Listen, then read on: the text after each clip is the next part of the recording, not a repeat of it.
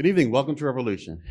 Um, tonight we're going to conclude the, our study of the first half of the book of Mark.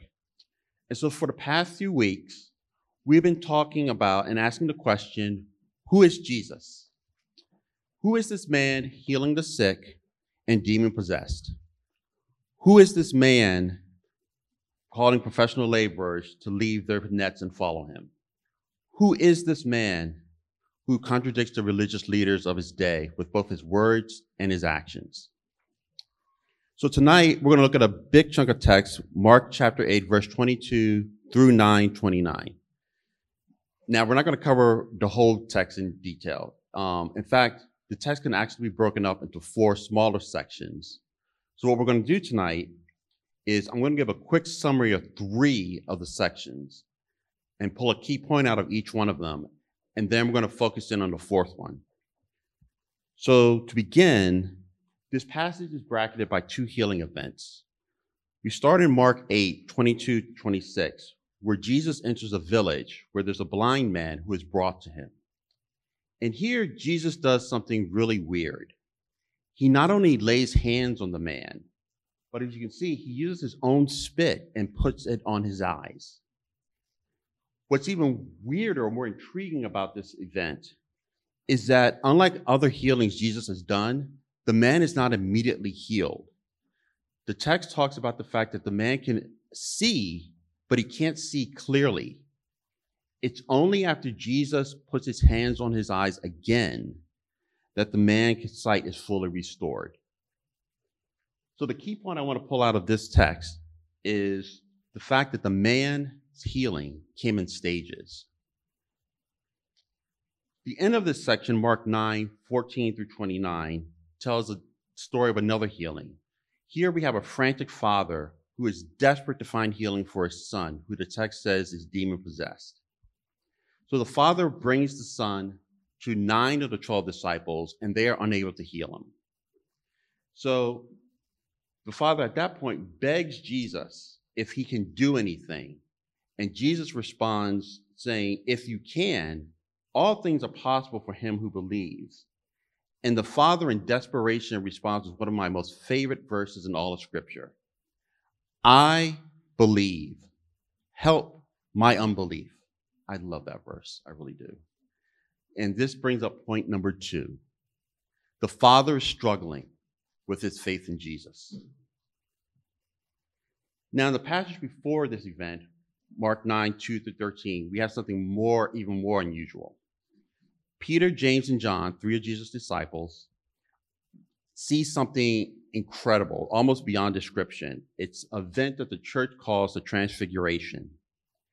The, living, the New Living Translation describes it as such that Jesus is transformed before them, and his clothes become dazzling white, whiter than any earthly bleach could ever make them. So not only is Jesus transformed into an almost unviewable being, but Moses and Elijah both suddenly appear and begin talking to him. And then Peter is in such a state of shock that he actually suggests that they build three tabernacles, three places of worship for Moses, Elijah, and Jesus. So, point three, the point I want to pull out of this, this event is that Jesus is being transformed into glory. So, where I want to focus our time tonight briefly is on Mark chapter 8, 27 through 9 1. Now, both Kenny and Paul have talked about the fact that the book of Mark is structured somewhat like a court case, and that the accusation before the court and the people is that Jesus is the Messiah. We've had various witnesses who have been presented to either prove or disprove this accusation. We've had various people who have been healed. We've had the Pharisees who have spoken out. We've had scribes who have spoken out. We've had even demons who have given their testimony about who they believe Jesus should be. Now, the star witness has been called to the stand, and it is none other than Jesus himself. And that leaves me to ponder well, wait a minute, why we waited so long to hear from Jesus? Because people have accused him of being the Messiah. The Pharisees, the scribes, are claiming that he's not doing anything to be the Messiah. The demons and the devils are trying to scream out that Jesus is more than he appears to be. But no one's asked Jesus whether he's the Messiah or not. Does Jesus himself think that he is the Messiah? I find this interesting because today in our modern society, and particularly in American Christianity, we love putting people on pedestals and then expecting them to be role models for us without bothering to ask whether that person wanted to be put on the pedestal in the first place. Now, granted, a lot of people, they like being put on pedestals.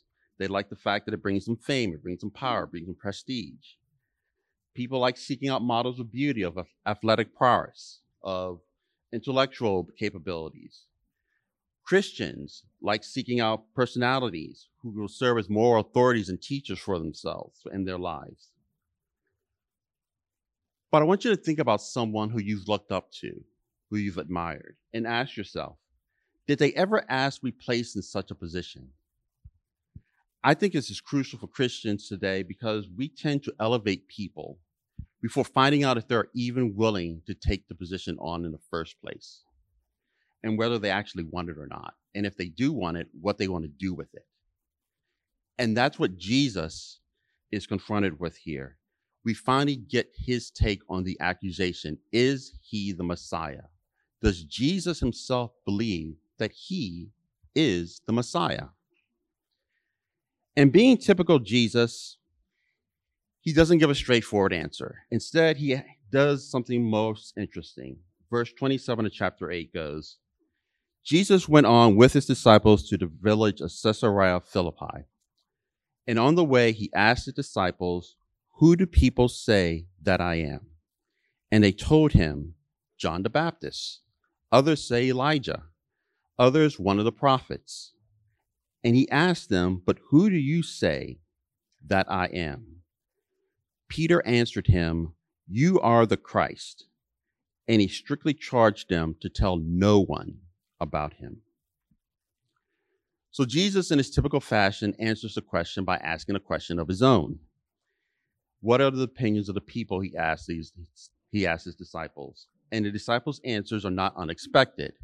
Some say he's John the Baptist, returned from the dead. Some say he's Elijah, returned from the dead. Some say he's one of the other prophets come back. If we ask the question today of people, who is who do people say Jesus is? You probably get answers sort of like he's a great teacher, he's a great ethical person, he's a leader, he's a social revolutionary. All of those answers, both past and present, miss the mark. They're not necessarily wrong, but they're not the answer Jesus was seeking. So he asked his disciples then, Who do you say that I am? And of all the disciples, it's Peter who comes up with the answer, You are the Christ. Or as some translations say, You are the Messiah. So Peter, who just as we saw earlier, wants to build temples of worship for him and to Jesus and Elijah and Moses, actually gives the correct answer, or does he? Because Jesus immediately responds with instructions for them not to share this fact with anyone. And his reason is what immediately follows in verse 31. He began to teach them that the Son of Man must suffer many things and be rejected by the elders and the chief priests and the scribes and be killed, and after three days rise again and he said this plainly. And Peter took him aside and began to rebuke him. But turning and seeing his disciples, he rebuked Peter and said, Get behind me, Satan, for you are not setting your mind on the things of God, but on the things of man. Now, here, what does the word rebuke mean? According to an online dictionary I looked up, rebuke means to express sharp disapproval or criticism of someone because of their behavior or action. So here, Peter is not simply disagreeing with Jesus' statement that he must suffer, be killed, and rise from the dead. He's actually expressing that Jesus is in the wrong, that his suffer, that him saying that he is to suffer and die are not what a Messiah, a Christ, is supposed to do. So why does Peter do this? Peter has given the correct answer Jesus is the Messiah, but he doesn't understand what that answer means to Jesus. Peter and the other disciples have done what everyone else around Jesus has done the Pharisees, the religious people, even the demons. They've placed Jesus on a pedestal and assume that he's going to be and do what they want him to be and do. The people, they want a conquering Messiah. They want a king, a ruler to come in and kill all the Romans and kick them out of Israel and take on all their other oppressors and restore Israel to its former glory. The religious leaders want a holy Messiah. They want someone to come in and to teach the people the law and how to keep it according to the Pharisees' interpretations and understanding of the law. The demons, well, who knows what the demons want? Um, Peter and the disciples, we know what they don't want. They don't want a suffering Messiah. They don't want a dying Messiah. They don't want a resurrected Messiah. Because let's be honest, who benefits from a suffering Messiah even today? A conquering Messiah brings all sorts of tangible benefits to his followers. They get to share in the glory of conquest. They get to kill anyone and everyone who opposes them or disagrees with them or they just don't flat like. They get to share in the power structure that comes in the Messiah's wake. They get to share in the wealth that the Messiah brings. A suffering Messiah brings none of that. And that's why Jesus told his disciples not to reveal what Peter had proclaimed that he is the Christ, because he knew, even before they did, that they had given the right answer, but they had failed the exam. They didn't grasp that their definition of who the Messiah was and would be did not match Jesus' definition of who he is and what he was here to do. Jesus didn't come to be a social revolutionary, although he continues to upend social structures and norms to this day.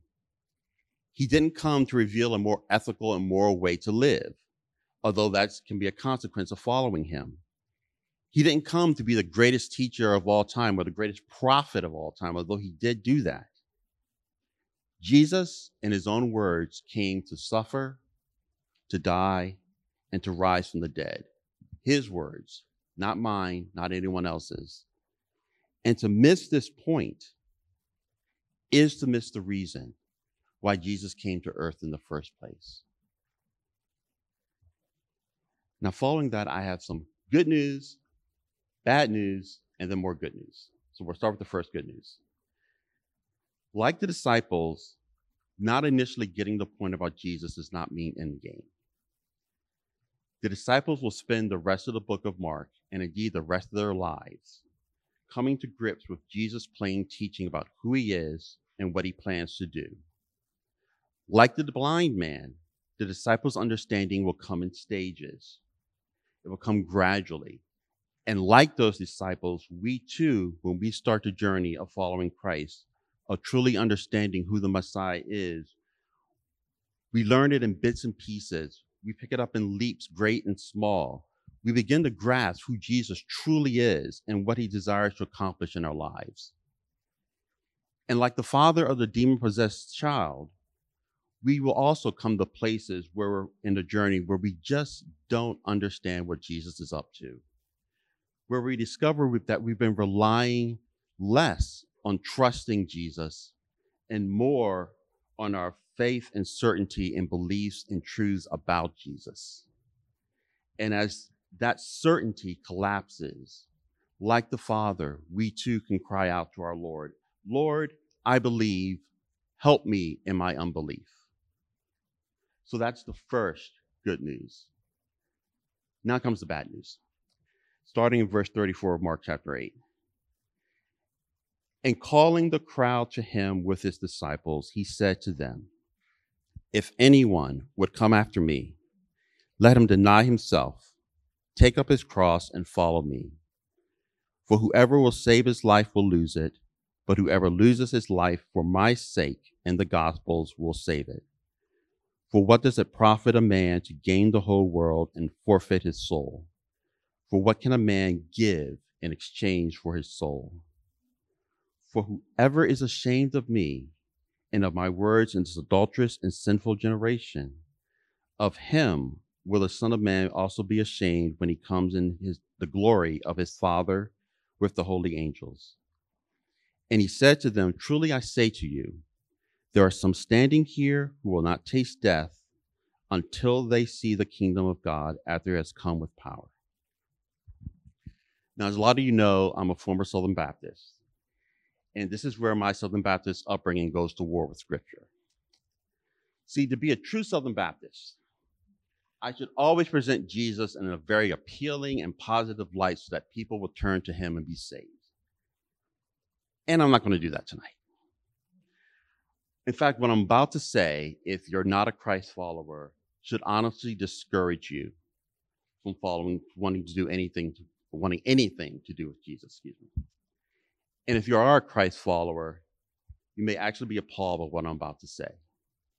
So here it goes the bad news. Jesus calls people to follow the same path he took to suffer, to die, to rise again. That's the crux of the Jesus story. God becoming human to die on the cross and to rise from death to eternal life. And Jesus calls those who wants to be his followers to follow in his footsteps. To rise again, yes, eventually, but to possibly suffer and eventually die. That's not the evangelical Southern Baptist way of proclaiming Jesus. Jesus is supposed to save us from our sin and our trials and tribulations. He's supposed to heal us. He's supposed to fight against the devil and his minions. He's supposed to bring life and life eternal and abundantly. And all of that is true. But what we forget and what Mark is trying to point out here to his, his readers is that following Jesus means following Jesus. It means taking the same journey he took, and that journey ultimately leads to the cross.